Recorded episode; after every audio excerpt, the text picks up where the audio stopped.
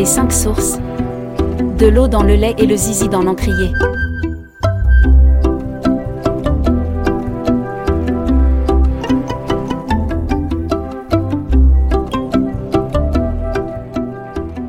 Une famille nombreuse débarque, avec leurs chevaux et leurs chiens dans une toute nouvelle contrée, déjà bien peuplée de vie et personnalités trempées. Comment les uns et les autres vont se raconter et se rencontrer ? Comment, de ces trajectoires vont naître des voyages aussi bien philosophiques que géographiques ? Un périple traversé des petits riens, qui font grandir les âmes.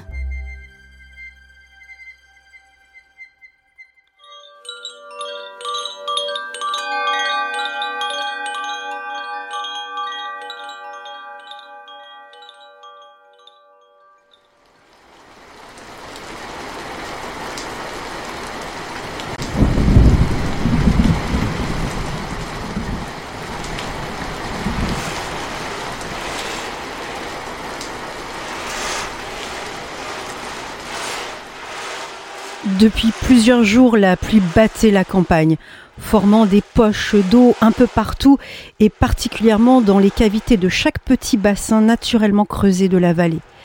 Ces ventres pleins, débordés et un ruissellement tel des veines sur la croûte terrestre se gonflaient, coupant les chemins au gré de leur trajectoire folle. L'emballement était général. Les bêtes couchaient les oreilles vers l'arrière, serraient les flancs, immobilisés dans une posture rassemblée, attendant une accalmie qui ne venait pas. Un rideau de gouttelettes perlées dégoulinait des poils luisants des chevaux, dessinant une robe de pampis cristalline. Le sol devenait glissant. La campagne tout entière n'avait d'autre choix que d'accepter la tourmente avec patience. On vit arriver en trombe Monsieur Victor dans sa voiture grise, Peugeot aussi. Cette simple vision mettait toute la maisonnée en émoi. Nous nous croisions parfois sur les chemins, mais venir, il ne s'aventurait jamais. Un des poulains est passé derrière les clôtures, il est trop faible pour remonter la pente. Il a dû glisser avec cette pluie. Enfin quand même, je ne comprends pas, d'habitude il est toujours près de sa mère. Certainement une peur panique pour qu'il aille se mettre dans un tel pétrin. La fragilité de cette toute jeune vie imposait une réaction rapide. Son contact avec la jument, sa chaleur, la disponibilité des mamelles pour se nourrir, son existence pouvait être rapidement abrégée. Avant de repartir aux écuries pour attraper le licol et la longe, il fallait chausser les bottes et les longs cirés. « Monsieur Victor, vous nous accompagnez pour nous montrer l'endroit. Ce sera plus rapide. » Avec sa jambe un peu folle, en raison d'une fracture mal soignée, le voisin ralentissait le convoi. C'est en chemin, dans cette vapeur mêlée au crépitement de la pluie, qu'une chose singulière se produisit. Au milieu de notre route, menant au parc des chevaux, un jet d'eau sortait de terre, comme un parapluie planté par la tige, retombant en ombrelle au sol. Petit geyser régulier. Par un pli faillé, la remontée de nappe s'était immiscée et maintenant submergeait le sol. Le passage restait encore possible. La voiture derrière nous klaxonnait. Il fallait avancer. C'est une source bicarbonée calcique. Il y en a quelques-unes par ici, mais ce phénomène de remontée est rare. Je connaissais le point de sortie, mais depuis les années soixante, rien ne s'était manifesté. Mon pluviomètre déborde, je ne suis pas surpris que la nature sorte de ses gonds aussi. Il faudrait reprendre cette discussion de la source après le sauvetage du poulain. Des fils de clôture entravaient les membres antérieurs du petit, l'immobilisant totalement. Pétrifié de peur et de froid, le vide entre lui et sa mère incommensurable, ils frissonnaient, tous les deux, d'effroi de l'abandon qui parcourait l'échine de ces deux échoués. La détresse à cette heure ne trouverait que la main secourable de l'homme pour aller vers une issue favorable. Chaque enfant connaissait la partition et le poste à tenir pour aller au plus vite. L'aîné s'imposait en meneur, parce qu'il voyait exactement tous les détails de la scène. Son empathie naturelle rendait son approche enveloppante et sensible, portant la priorité au bien-être de toute chose. Il avait ressenti très jeune dans sa chair, des émotions bousculantes, telles des faisceaux vibrants qui touchent comme une pointe d'épée les fissures du cœur. Le troisième attendait les ordres, aux aguets, prêt à bondir pour se rendre utile, mais aussi parce que son énergie de braise vive ne demandait qu'à rugir. Né en retard, il rattrapait toute son existence, la pendule. Le dernier des postes se devait d'être occupé par un second de choix, celui qui écoute, voit, agit là où pourrait se trouver un oubli, un rien qui permet à l'ensemble de tenir.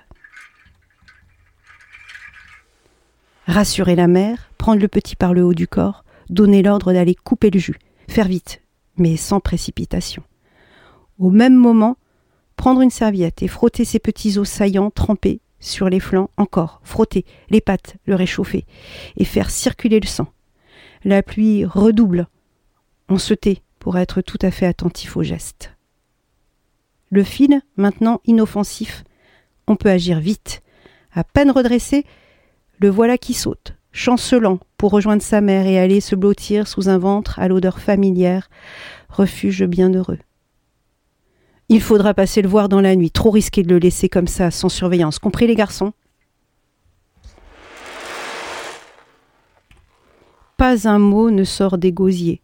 Les corps sont encore sous le choc, les crispations de peur pas encore dissipées, le froid a pris place. On ira. Monsieur Victor repart chez lui en promettant avant de nous quitter de donner le lendemain des explications sur les réseaux souterrains. Les enfants, couchés après une bonne douche chaude, ont décidé du tour de rôle pour la nuit. Rien n'aura eu le temps de sécher. La lampe de poche, obligatoire. Déceler une tétée si tout va bien, ne pas trébucher. Il faudra marcher certainement pour retrouver leurs traces. Tenter de se rendormir si tout va bien.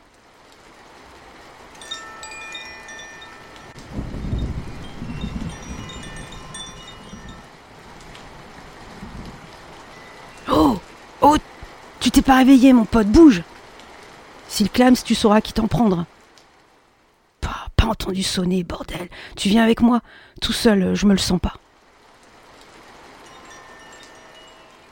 Dans la nuit noire, humide, de quatre heures du matin, ils se suivent à la file indienne, l'un derrière l'autre, en silence. Le premier éclaire de sa lampe, tandis que l'autre s'en remet au pas qui ouvre la voie, rien derrière pour assurer la protection, vulnérable dos. Il est si concentré sur ses pieds et la lumière conique qui balaye de gauche et de droite au rythme cadencé de son frère qu'il n'a rien senti de la présence qui les suit de loin.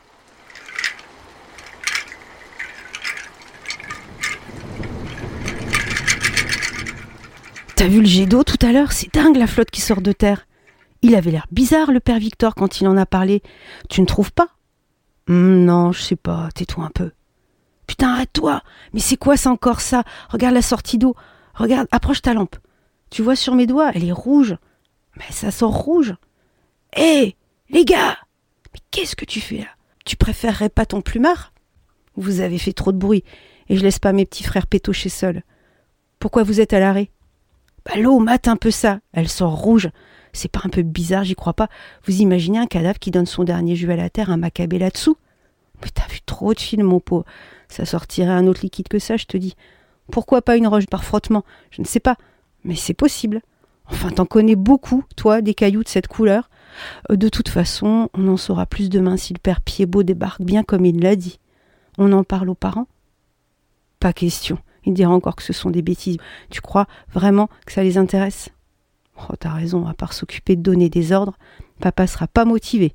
Ou alors si, pour s'accaparer le truc, nous dire de forer un puits d'un demi-kilomètre sous terre, ou nous mettre tous à monter un mirador en badigeonnant défense d'entrée. Maman, tu parles.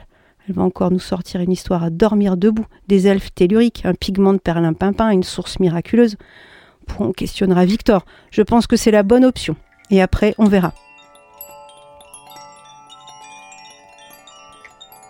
À trois, le courage d'avancer se sentait dans les mollets, ça déroulait mieux. On n'était pas loin de chanter un air scout en canon pour braver les dernières gouttes de pluie. Le couple mère et fils des chevaux ne se trouvait pas bien.